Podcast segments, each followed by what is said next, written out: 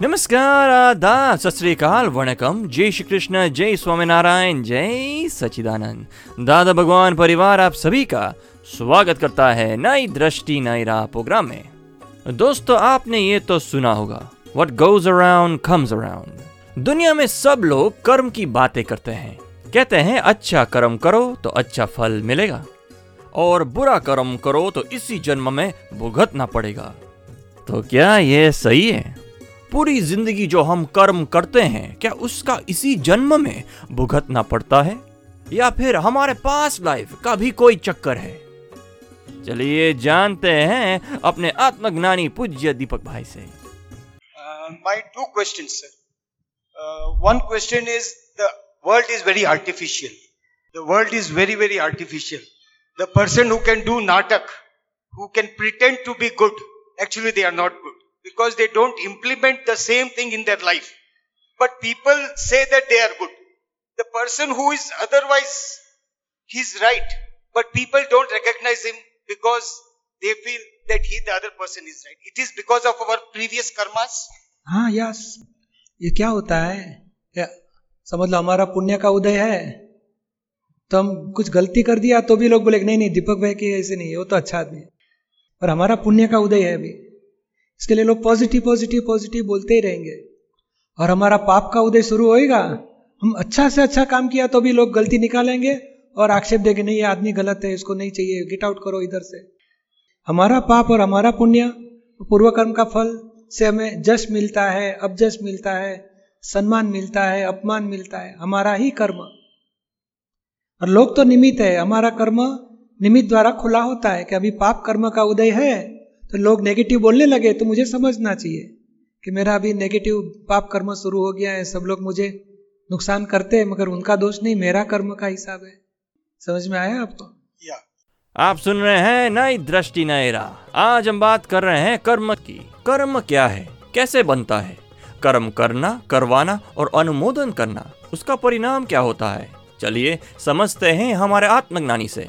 एक छोटी सी बात और पूछनी थी क्योंकि मेरा बहुत सारे लोगों से दिन में और हमेशा मिलना होता है। स्टूडेंट्स हैं पेरेंट्स हैं टीचर्स हैं मैनेजमेंट हैं और बहुत सारे वेंडर्स हैं। तो हमेशा मुझे ऐसा लगता है कि कर्म का बंधन बनता होगा। तो मैं कैसे कर्म का बंधन बांधे बिना मैं कैसे एडमिनिस्ट्रेशन करूँ? गाइडेंस पाँच आज्ञा पकड़ो। जी। और आप शुद्धात्मा में रह के अंजलि से करो। जी। दूसरा स्टेप है आपके हाथ नीचे सब जो भी मैनेजमेंट में है धीरे धीरे सभी को हो सके तो सत्संग का माहौल डेवलप कर सकते हो। जी जी। और बाद में किसी की गलती हो गई तो भी उसको सहज क्षमा ही होना चाहिए हमारा तरफ़ से। हम दंड देने के लिए नहीं रखना चाहिए सब समझा के छोड़ देने का। धीरे धीरे उसको कॉन्फिडेंस आना चाहिए कि नहीं हमारी गलती के लिए हमें समझ मिलती है मगर यह दंड नहीं मिलता है। गलती भी बंद होते जाएगी और आपका ग्रुप प्योरिटी वाला बढ़ते जाएगा। यानी आप तो मुख्य चीज़ आपके लिए ये है कि मैं शुद्धात्मा ज्ञान में रहो और फ़ाइल का संभाव से निकाल करना है। एडमिनिस्ट्रेशन या प्रिंसिपल पद है या स्कूल टीचिंग तो फ़ाइल है ऐसे करके निकाल करो। और पाँच आज्ञा का उपयोग ज़्यादा करो।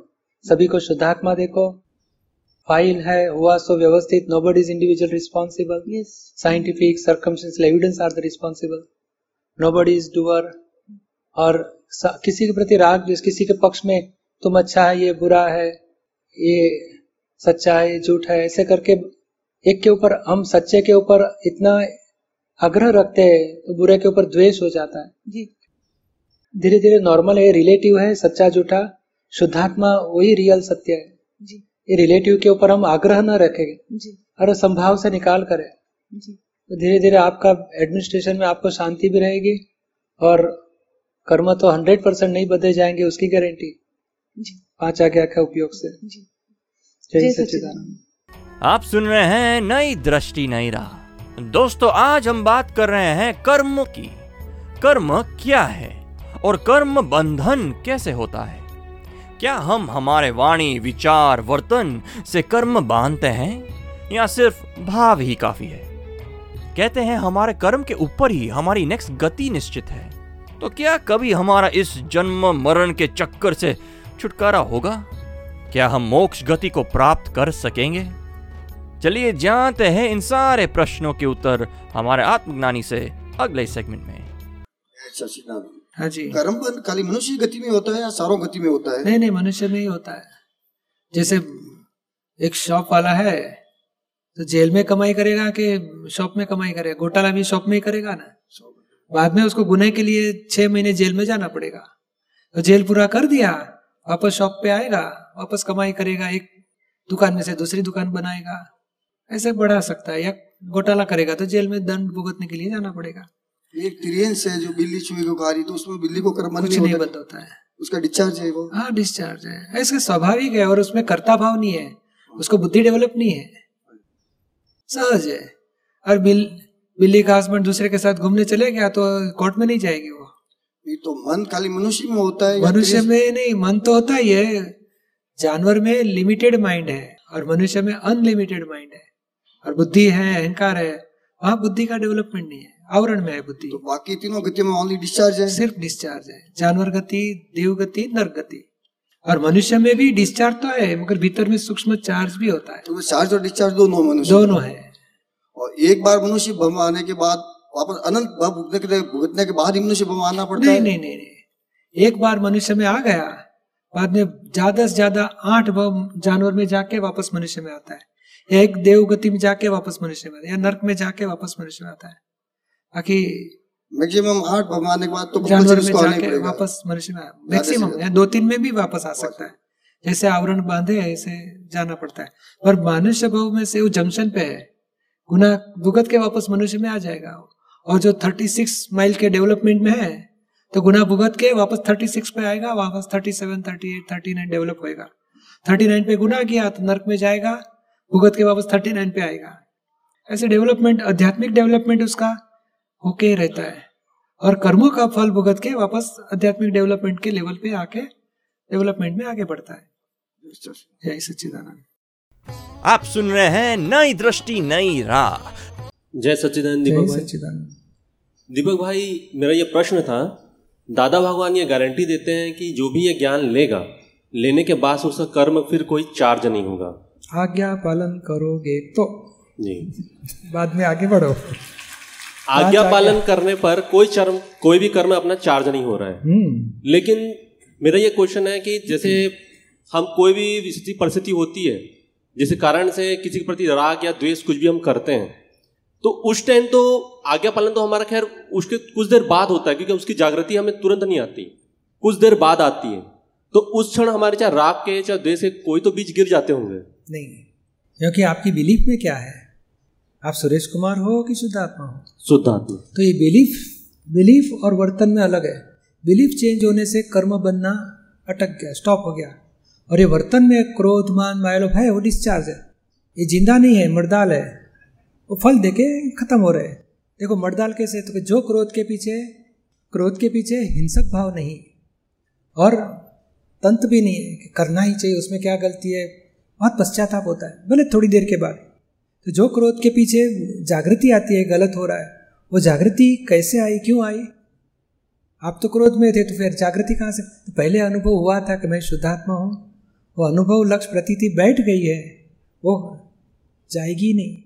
और एक बार जो प्रतीति बैठी समझ लो एक आपने मकान खरीदा और आपने जूना पुराना मकान छोड़ दिया दस्तावेज़ हो गए बाद में वो घर पे जाओगे और कुछ एक महीना बाकी है मगर उधर कुछ तोड़ा फोड़ा रिपेयर किया तो कुछ नुकसान होएगा आपको? नहीं। क्यों? भाई मेरा नहीं अभी मैं तो नया ले लिया ये तो ये बस ये एक महीना रहने के लिए जरा पानी पानी रिपेयर करता हूँ नल का।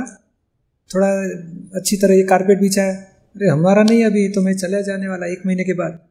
तो ऐसे ये महीने तक हम रिपेयर करते हैं या कुछ नुकसान हो गया तो फिर एक नई खिड़की का कांच गिर गया तो आप कुछ रिपेयर करेंगे? तो मेरा नहीं अभी। तो ये क्रोधमान मैल सुरेश कुमार से होते हैं, वो सब भरा हुआ माल है। अभी आपका मालिक नहीं उसके। मालिक चेंज हो गया, आप शुद्धात्मा हो गए। अभी डिस्चार्ज का कोई गुना नहीं। हाँ फिर भी सुरेश कुमार को बताते हैं, आप प्रतिक्रमण करो, क्यों दूसरे को दुख पहुँचाए? कि आज का गुना नहीं, पहले का गुना का फल आया धो डालेंगे तो वो भी गुना धोया जाएगा। यानी कर्म बीज कहाँ से होता है? रॉन्ग बिलीफ से, कि मैं ही सुरेश कुमार हूँ, मैंने किया कर्ता भाव से कर्म बीज है। तो हमारी रॉन्ग बिलीफ छूट गई राइट बिलीफ बैठे व्यवस्थित करता है, मैं शुद्धात्मा हूँ। अभी सुरेश कुमार जो भी करे, वो डिस्चार्ज माल है, उसके बहुत ज़्यादा गलत हो गया, किसी को दुख पहुँच गया तो प्रतिक्रमण कराने का। बाकी कर्म चार्ज नहीं होगा उसकी गारंटी हाँ डिस्चार्ज कर्म पेंडिंग रह सकता है। क्योंकि आप प्रतिक्रमण न करो या गलती है उसमें क्या गलत है? क्रोध तो करना ही चाहिए तो पेंडिंग रहेगा। जब जागृति में आएँगे और प्रतिक्रमण करेंगे तो लेयर चले जाएगा। या तो ज्ञाता दृष्टा रहोगे तो भी ये लेयर चले जाएगा क्रोध का। लेकिन दीपक भाई जैसे कभी जैसे गुस्सा बहुत आ रहा है उस टाइम अपने को याद नहीं रह पाता है कि मैं शुद्ध आत्मा हूँ। मगर उस टाइम जो गुस्सा आ रहा है उसके प्रति यही लगता है कि हाँ ये करना बिल्कुल ठीक है ये करना बिल्कुल ठीक है। हाँ, मगर कुछ देर जैसे गुजर गया आधा घंटा एक घंटा मगर एक घंटे उसके के बाद भी ये याद आता आती है है ना जागृति। हाँ। तो वही तो बात है ना। कि जैसे भाव से कर्म बांधा था वैसे ही भाव से कर्म डिस्चार्ज होता है।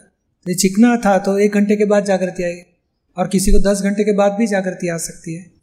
चार दिन के बाद भी आ सकती है मगर जिस दिन आई जागृति उस दिन से वापस प्रतिक्रमण प्रत्याख्यान चालू कर दिया।